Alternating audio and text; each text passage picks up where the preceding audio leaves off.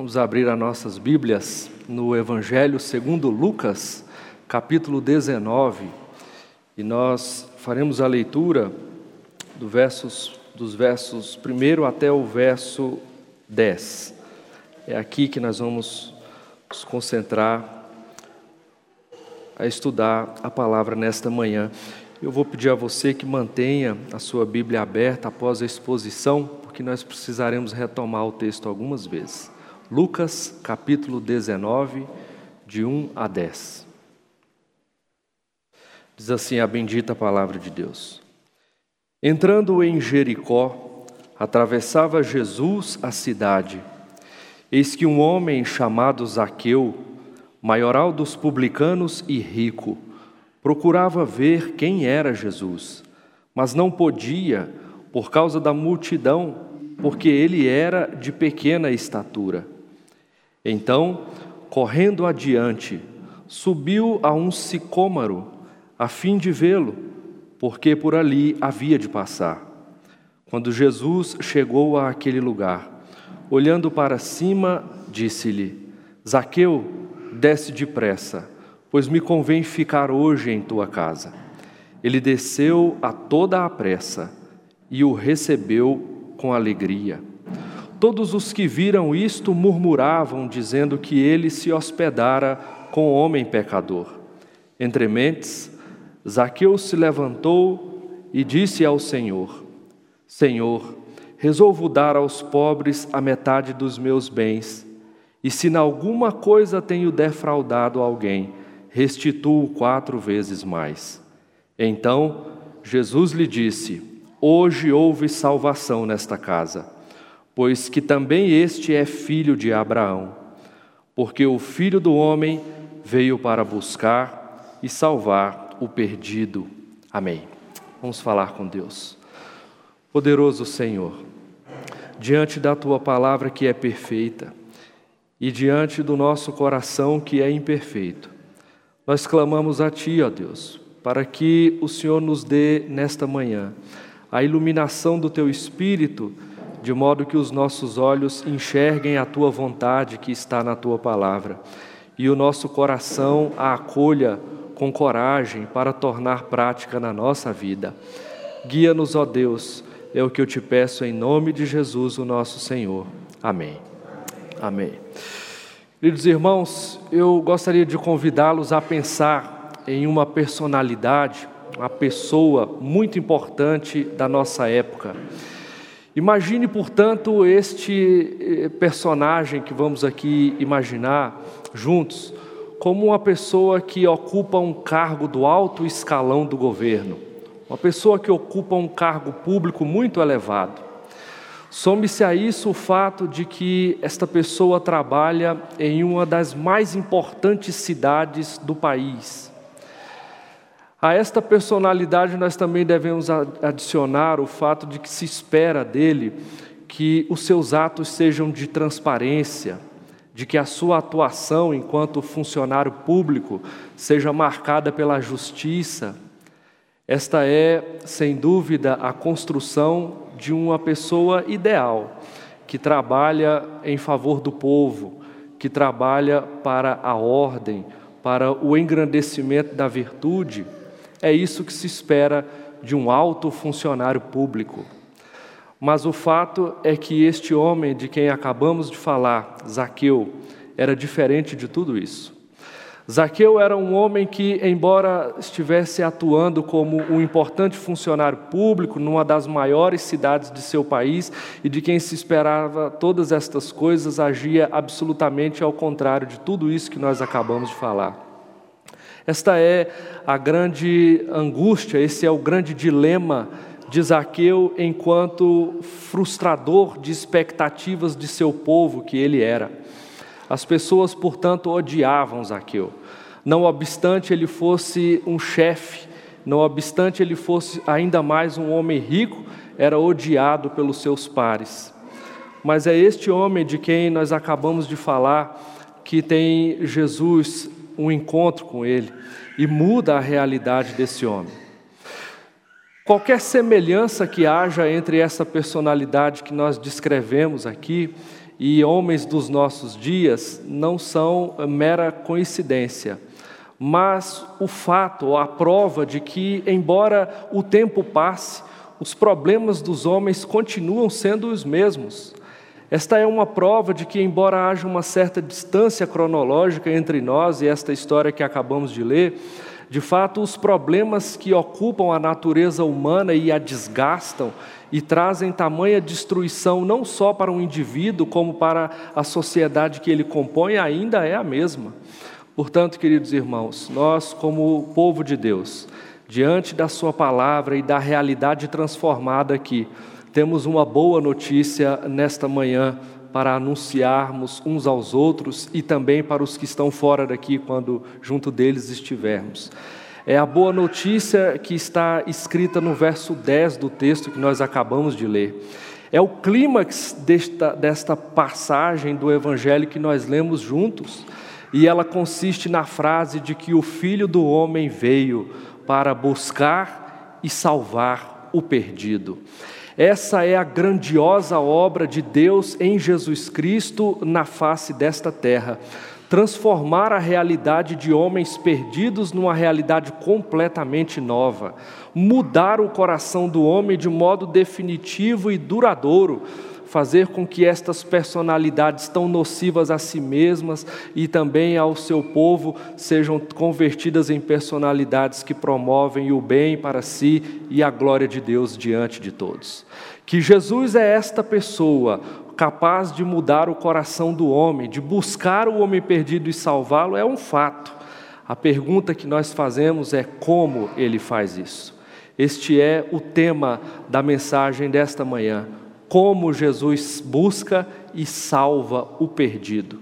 E Lucas nos ajuda a responder esta pergunta com o registro que faz no seu evangelho deste episódio em que Jesus opera. Eu chamo a sua atenção especialmente para os versos de 1 a 7, mas agora no verso 5, quando ele nos dá uma dica a respeito de como Jesus faz isso. Veja, verso 5. Quando Jesus chegou àquele lugar, olhando para cima, disse-lhe: Zaqueu, desce depressa, pois me convém ficar hoje em tua casa. O acontecimento passa na cidade de Jericó, como dissemos há pouco, uma importante cidade da Palestina. E nesta cidade estava, portanto, Zaqueu a trabalhar na coletoria. O texto nos diz que ele não era apenas um coletor de impostos, mas era o chefe dos coletores de impostos. Zaqueu estava especialmente atuando ali porque aquela cidade tinha uma característica de ser central nos processos econômicos daquela região. Havia, sabe-se por é, notas históricas, três grandes coletorias na Palestina. Uma delas ficava em Cafarnaum, a outra em Cesareia e esta em Jericó. A cidade de Jericó era conhecida por ser um grande centro econômico, produtor de bálsamo, e este bálsamo tinha, além de características é, cosméticas, também é, características é, medicamentosas, o que o fazia algo desejado por toda a parte. Grandes quantidades deste produto eram exportados dali, Muitas pessoas passavam por aquele lugar e este comércio, portanto, movimentava fortemente a economia daquele lugar, razão pela qual o Império Romano colocou ali uma alfândega. Zaqueu atuava como chefe dos trabalhadores daquele lugar. E o texto diz que Jesus estava passando por ali. E Zaqueu corre para, no meio da multidão ou concorrendo com ela, encontrar um lugar, de modo que ele pudesse ver Jesus. Os estudiosos deste texto é, divergem no que se refere à motivação de Zaqueu para estar lá. Essa é uma pergunta curiosa. Por que Zaqueu corre para ver Jesus? Este era um ato estranho àquela cultura, porque Zaqueu é judeu embora a serviço do Império Romano, sendo ele judeu, não era próprio da sua cultura que um homem adulto corresse em público. Este é um ato atribuído a crianças, a alguém cuja maturidade ainda não está plenamente estabelecida. Mas Zaqueu corre em público e ainda mais sobe numa árvore, um ato também estranho, para ver aquele que passava. Alguns dos estudiosos dizem que era mera curiosidade. Outros dizem que era o desejo de estar informado, enquanto funcionário público, das coisas que ocorriam na importante cidade de Jericó. Embora haja divergência sobre a motivação ou as motivações de Zaqueu, em uma coisa os estudiosos convergem. É no fato de que tudo o que Zaqueu esperava naquele dia de Jesus era um encontro impessoal. Era apenas ver o que estava acontecendo, era ver Jesus, ainda que de longe, era estar na rota em que ele estivesse, para ter uma relação distante, em nenhum aspecto pessoal. Embora possa parecer que a iniciativa de ver Jesus tenha sido de Zaqueu, o texto nos mostra que o que aconteceu foi justamente o contrário disso. O texto do verso 5 que acabamos de ler diz que é Jesus quem olha para Zaqueu, é Jesus quem dirige o seu olhar para o Mestre, é para, para o cobrador de impostos, é o Mestre quem fala com Zaqueu e chama ele pelo seu nome. A relação que Jesus busca criar com aquele homem é uma relação pessoal. E este é, portanto, o diferencial de todo o acontecimento até aqui. Olhe para o texto e veja como Jesus disse estas palavras, pessoalmente dirigidas a Zaqueu: Desce depressa, pois me convém ficar hoje em tua casa. Queridos, aqui está a resposta, ou a primeira resposta a esta pergunta: como Jesus salva o perdido? E a resposta é: Jesus olha para ele e o chama. Este é uma, ou esta é uma das características mais fortes do modo como Jesus chama alguém para ser seu discípulo.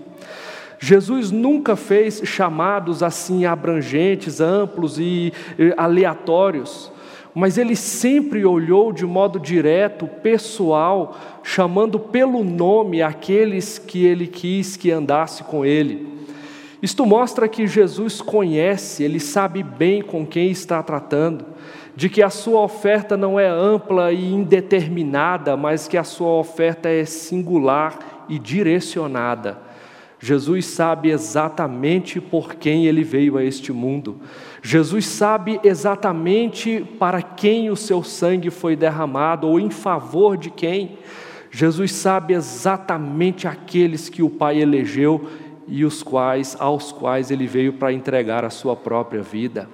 Portanto, não tenha dúvida, esta narrativa é mais uma prova daquilo que está registrado no Evangelho, segundo João, capítulo 15, verso 16, quando diz: Não fostes vós que me escolhestes a mim, pelo contrário, eu vos escolhi a vós outros e vos designei. Zaqueu é uma prova viva de que Jesus sabe quem quer salvar, chama pelo nome, e de que este chamado que Jesus faz é, àqueles que ele quer salvar tem uma característica singular: é de que este chamado é irresistível.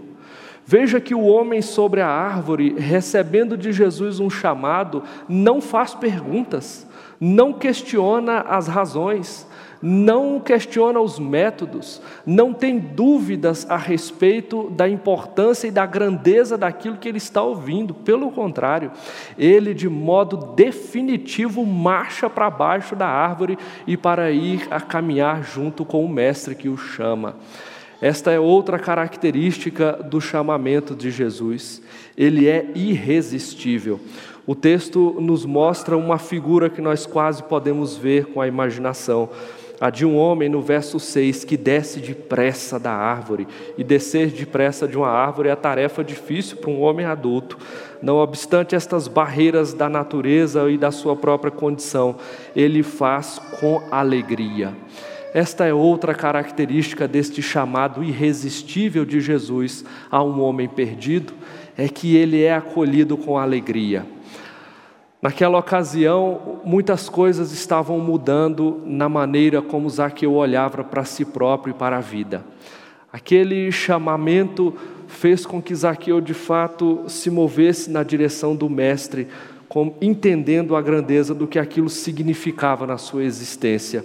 aquele homem marcha de modo resoluto na direção do Cristo que o chama. E isso nos mostra, dentre outras coisas tão importantes, que quando Jesus olha para alguém e quando Jesus chama este alguém, as coisas no coração deste alguém nunca mais ficarão no lugar que estavam.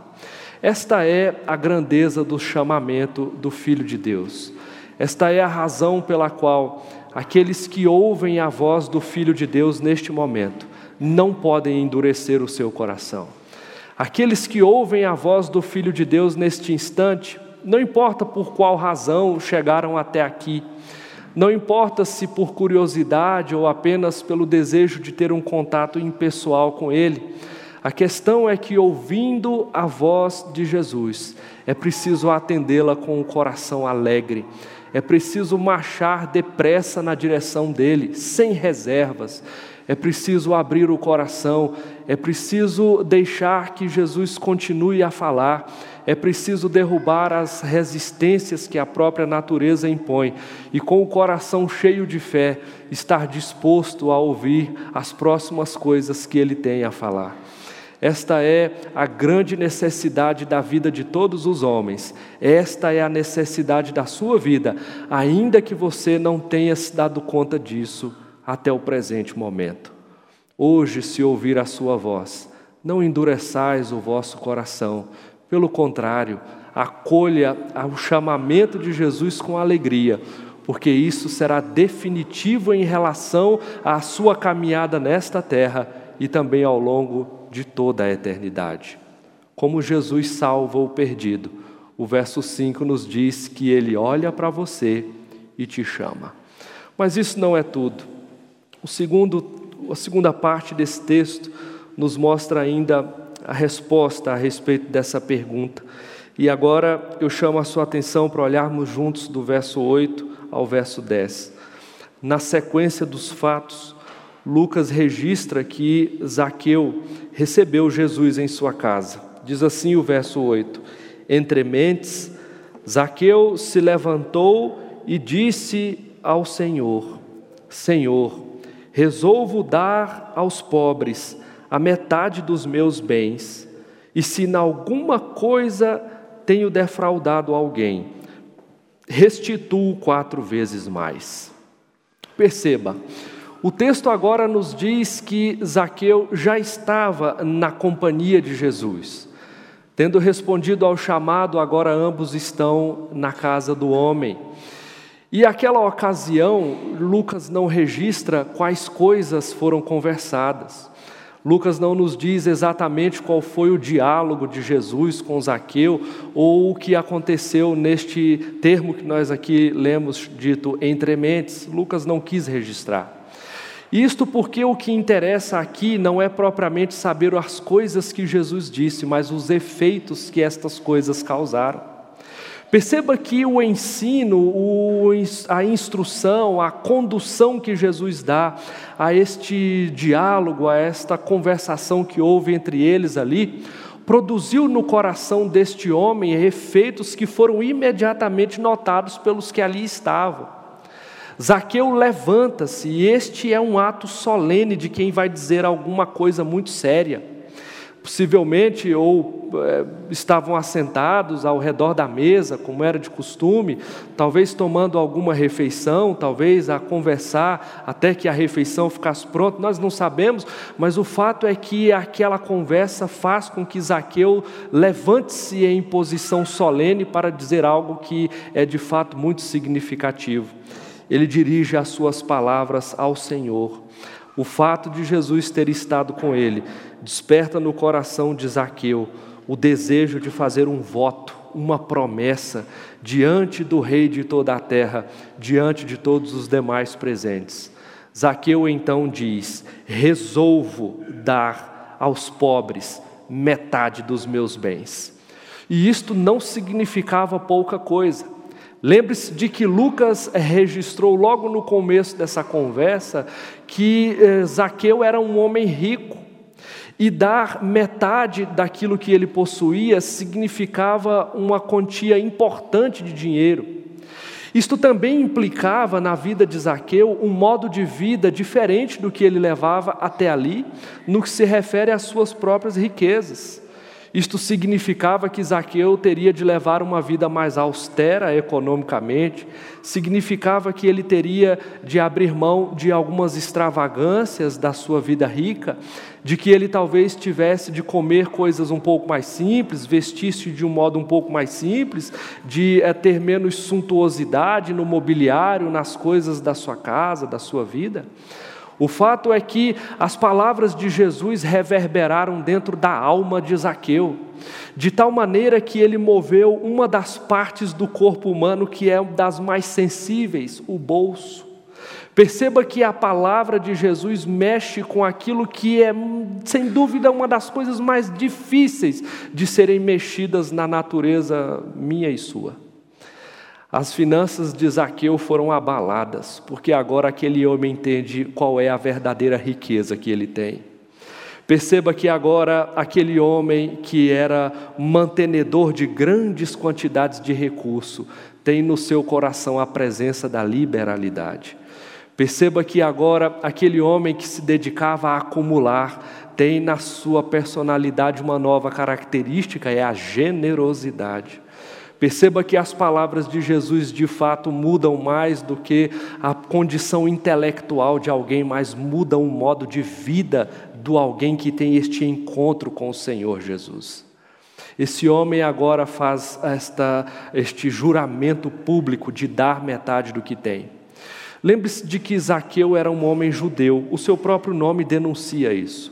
E na lei judaica era dito que bastava que um homem reservasse a quinta parte de todos os seus bens anualmente para entregar a fins piedosos, para ser aplicado como oferta. Mas Aqueu foi muito além disto. Perceba que ele agora já não se prende às amarras das conveniências de sua cultura e de seu tempo, mas ele vai além. Porque o que move a vontade de Zaqueu não são as conveniências dos homens, nem a cultura da época, mas o seu desejo de agradar a Jesus Cristo. Então ele diz: Darei a metade de tudo o que possuo mas uma outra característica também está aqui registrada na sua condição, no seu modus operandi de vida. E esta condição é, ele diz que se na alguma coisa, a última linha do verso 8, tenho defraudado alguém, restituo quatro vezes mais. Perceba que Zaqueu, sabendo que havia realizado coisas de modo espúrio, sabendo que havia, enquanto funcionário público, se valido deste erário para enriquecer-se, sabendo que havia tratado as pessoas não de modo justo, íntegro e reto, mas que havia se aproveitado de sua condição para é, trazer um pouco mais para si, agora ele toma a decisão de consertar estes atos. Há um aspecto que nós precisamos entender aqui é o de que um publicano, profissão destes que recolhe impostos ao Império Romano, não era um cargo remunerado por um salário que vinha da alta corte. Era parte desta tarefa de coletar impostos recolher um pouco mais, de modo que fosse composto então o salário daquele que se dedicava a esse ofício. Este era o modo natural de agir. O problema é que onde não está dito quanto deve ser reservado, e Flávio José é quem nos dá essa informação, isso abre um grande leque para que este que vai fazer este recolhimento a mais vá muito além do que um pequeno a mais que compõe o salário. E este era o problema de Zaqueu. Sendo ele dotado uh, da fé pública, daquilo que é considerado como o direito de fazer, é, baseado no bom senso de que vai fazê-lo da melhor forma, ele vai muito além. E então ele próprio neste texto revela que havia sim é, tomado mais do que era necessário, mas agora, diante da mudança que a presença de Jesus está realizando na sua vida, ele decide que vai restituir aqueles que ele lesou. Charles Spurgeon disse que naquele dia, falando a respeito desse texto, Jesus atravessou mais do que os portais da casa de Zaqueu, mas que Jesus chegou às câmaras mais profundas do coração desse homem. Ele agora é tomado de uma consciência do seu pecado, e esta é a obra do Espírito. Quando as palavras de Jesus ecoam dentro do coração e da mente de um homem, as coisas mudam de lugar e o seu modo de ver a vida e de agir na vida que tem é também diferente. Então, agora, olhando para a sua realidade e a de seu povo, ele toma a decisão de restituir, isto é, dar de volta àqueles que ele tomou em excesso. Quando Jesus chega na vida de uma pessoa, as coisas mudam de lugar. Jesus é aquele que veio para buscar o perdido, veio para salvar aquele que caminhava por uma estrada errada. Jesus veio para dar um novo rumo àquele que vagava errante pela sua existência. E aqui não importa por qual caminho errado um homem que está longe de Deus caminha, não é esta a discussão, porque todo caminho errado vai dar no destino errado. A questão é que quando Jesus chega na vida desta pessoa, todo o caminho errado é convertido em um caminho certo, que é Ele mesmo. Quando Jesus chega na vida de uma pessoa, a ética desta pessoa muda. Quando Jesus chega na vida de uma pessoa, os objetivos desta pessoa mudam. Quando Jesus chega na vida de uma pessoa, toda a sua existência e daqueles que estão ao seu redor mudam também. Esta, queridos irmãos, é a razão pela qual todos os homens precisam de ter o um encontro com Jesus Cristo. Esta é a razão pela qual este encontro não pode ser frouxo e relaxado, mas precisa ser um encontro apressado na direção do Mestre, enquanto há tempo. Esta jornada na direção de Cristo, para que a jornada deste que está com Cristo mude, é algo urgente que deve ocupar a pauta das prioridades da vida de todo homem. Esta é a razão pela qual diante de mim há apenas dois tipos de homem na face da terra aqueles que já tiveram este encontro com Jesus e aqueles que ainda não tiveram. Não há meio termo nesta questão. E isto deve fazer com que você que me ouve e ainda não teve este encontro transformador com Jesus, que não atravesse as portas desta igreja outra vez para sua casa, sem que isso tenha acontecido. E você que já teve este encontro com Jesus, deve fazer duas coisas. Em primeiro lugar, analisar-se a si mesmo, a autorreflexão deve ser feita.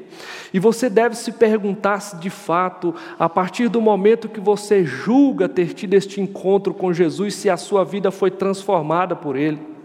Se você não está fazendo reservas ao modo como Jesus agora te ensina a viver se você não está caminhando ainda do modo que você gosta, ao invés do modo como Jesus ensina a você caminhar.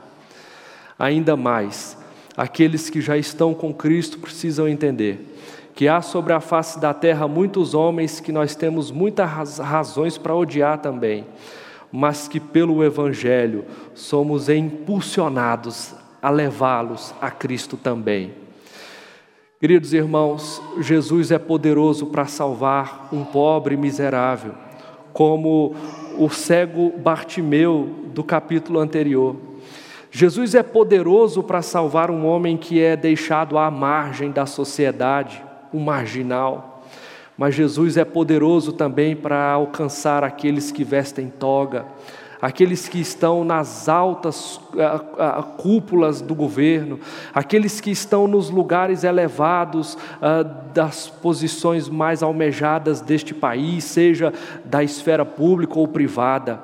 Jesus é poderoso para transformar aqueles que nós temos muitas razões para odiar. Eu lhes conto um testemunho pessoal. Quando era pequeno, ainda criança, no finalzinho da infância, eu cresci, nasci e cresci na cidade de Brasília, e lá os meus pais é, trabalhavam, eram presbiterianos também, numa associação que cuidava de presidiários. É, o objetivo daquela associação evangélica era reinserir os, os presidiários, que né, ex-presidiários, na sociedade. Essa era a missão. E lá os meus pais trabalhavam como voluntários. E eu nunca me esqueço da cena quando meu falecido pai me chamou num cantinho e disse assim: Você se lembra daquele homem ali? E lá à frente pregava um homem assentado. Ele me disse: Esse homem é. E foi descrevendo a condição, era um político. Ele é aquele que apareceu na televisão alguns anos atrás, porque além de estar envolvido com crimes do colarinho branco, na alta esfera do governo, finalmente terminou a sua jornada assassinando a própria esposa. E quando me caiu a ficha do que se tratava, de quem era aquele homem, eu fiquei apavorado com a cena, porque ele estava, assim como eu, diante de uma grande quantidade de pessoas com a Bíblia na mão, pregando o Evangelho. Aquela imagem para mim foi chocante, porque aquele homem que agora, pelo seu bom comportamento, havia obtido o direito de sair da cadeia e testemunhar a respeito da sua fé em Cristo diante de todos, era alguém que eu julgava inapropriado para aquela função. Me chocava o fato de que aquele lugar talvez tivesse de ser ou estar sendo ocupado pelo meu pai, um homem que eu sabia, ou pelo menos imaginava, nunca ter cometido coisas daquela natureza me escandalizou o fato de que aquele homem pecador agora pregasse o Evangelho de Jesus Cristo. James Edwards, estudioso desse texto, disse que a graça de Deus é assim, escandalosa, porque o Senhor insiste em incluir no seu reino aqueles que nós nos esforçamos para manter fora dele. Esta é uma das mais chocantes características da graça de que um homem como Zaqueu, odiado possivelmente até pelos próprios discípulos de Cristo, agora tendo sido achado por este poderoso Jesus Cristo, é tornado discípulo também. Queridos irmãos, isso deve ser razão suficiente para nós deixarmos de achar que é justo da nossa parte atirar pedras naqueles que estão cometendo erros por aí afora, ao invés de atirar neles, no bom sentido da palavra, evangelho. Esta deve ser a razão suficiente para nós fazermos como fez o apóstolo Paulo e registrou na carta aos Romanos, capítulo 1, verso 16, quando disse: Eu não me envergonho do Evangelho, porque é o poder de Deus para a salvação de todo aquele que crê, primeiro do judeu e também do grego, daqueles que a gente gosta e daqueles que a gente não gosta, daqueles que nos agradam e daqueles que nos incomodam Queridos irmãos, o meio que Deus escolheu nesta terra para anunciar este Cristo e tão grandiosa salvação somos você e eu. Portanto, tomemos definitivamente o nosso papel, a nossa função e marchemos em obediência àquele que nos deu a missão de apresentar Jesus àqueles que estão distantes. E àqueles que recebem a Jesus nesta hora. E aqueles que agora têm Jesus no seu coração precisam perceber que o reverberar da presença de Jesus e das Suas palavras deve produzir atos de fé e de mudança na vida em que Jesus chegou. O salmista nos diz no Salmo 116, verso 12, ele faz uma pergunta: Que darei eu ao Senhor por todos os seus benefícios para comigo? Que darei eu ao Senhor por todos os seus benefícios para comigo? E ele próprio segue dando a resposta: Tomarei o cálice da salvação e invocarei o nome do Senhor, cumprirei os meus votos na presença de todo o seu povo. Salmo 116, versos 12 em diante. Jesus chegou na sua vida, a pergunta que eu faço é: quais foram os efeitos disso? O que você tem dado a Jesus como gratidão pelo que ele fez por você. Note, o texto aqui em nenhum momento nos fala que o que estava acontecendo era que Zaqueu estava pagando pela salvação. Isso não é possível em primeira instância. Zaqueu está, pelo contrário, entregando neste momento aquilo que ele de melhor pode dar como manifestação da presença da graça salvadora no seu coração. E a pergunta é: será que quando a graça chegou ao nosso coração e nos salvou, nós não, não nos mantivemos ainda em condição avarenta demais? Será que você não tem se mantido com os braços cruzados demais diante de tão grande salvação? Será que você não tem achado que já deu o suficiente quando a sua vida foi entregue ao Salvador? Perceba que isso não é suficiente. O apóstolo Paulo, na sua carta aos Efésios, capítulo 2, verso 8, diz que nós somos salvos é pela graça, que isso não depende de nós, é dom de Deus. E ele segue dizendo que uma das consequências desta salvação é de que nós fomos salvos para toda boa obra, as quais Deus de antemão preparou para que nós andássemos nelas. Veja como os atos de ação de graças são sempre requeridos na vida daquele que diz estar com Cristo. Esse homem, naquele dia, tendo transformado o seu modo de pensar e de agir, ouviu das, da boca do próprio Senhor Jesus um brado poderoso. E eu chamo a sua atenção e peço que você leia comigo o verso 9. Vamos todos a uma só voz. Então, Jesus lhe disse: Hoje houve salvação nesta casa, pois que também este é filho de Abraão. Perceba que a chegada de Jesus naquela vida ajustou as coisas. A paternidade desse homem foi resolvida. Isto porque, embora nascido judeu, embora o sangue de Abraão corresse nas suas veias, a fé de Abraão não ocupava lugar no seu coração. Perceba que não era o nascimento que determinava, e ainda não é o nobre nascimento que determina o fato de um homem estar ou não com Jesus Cristo. E isso deve chamar a atenção daqueles que nasceram numa família cristã, daqueles que nasceram num lar onde Jesus é o Senhor, para que estes também entendam aquilo que o apóstolo Paulo disse na sua carta aos Romanos, capítulo 9: nem todo nascido em Israel é de fato israelita. E então em Gálatas 3, verso 7, ele explica de que os da fé é que são filhos de Abraão. Esta é a transformação que a chegada de Jesus na vida daquele homem causou ajustou a sua paternidade. Este agora não é filho de Abraão por nascimento biológico, mas é filho de Abraão pela fé. Agora ele de fato é parte da aliança com Deus, porque o seu encontro com Jesus fez com que aquele homem agora praticasse atos de justiça.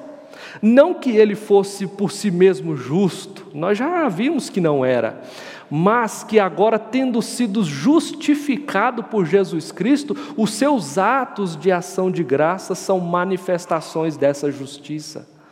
Agora, Zaqueu é um homem justo, pela mesma razão que você que tem a sua vida entregue nas mãos de Jesus também é um homem justo.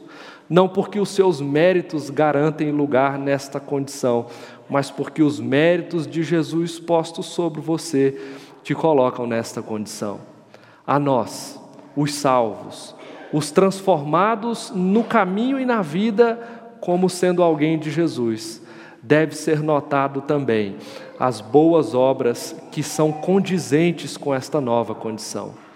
Portanto, queridos irmãos, que Deus nos abençoe a todos, para que estas palavras ganhem no nosso coração um lugar muito especial de tal modo que desçam do nosso coração e mente para os nossos braços, mãos, pés, pernas, de modo a se tornar uma prática na nossa vida. A pergunta é como Jesus transforma um perdido. E a segunda resposta é: ele entra na sua casa e transforma a sua vida. Em primeiro lugar, ele olha para você e te salva. E em segundo lugar, entra na sua casa e transforma a sua vida. Que Deus nos abençoe a todos.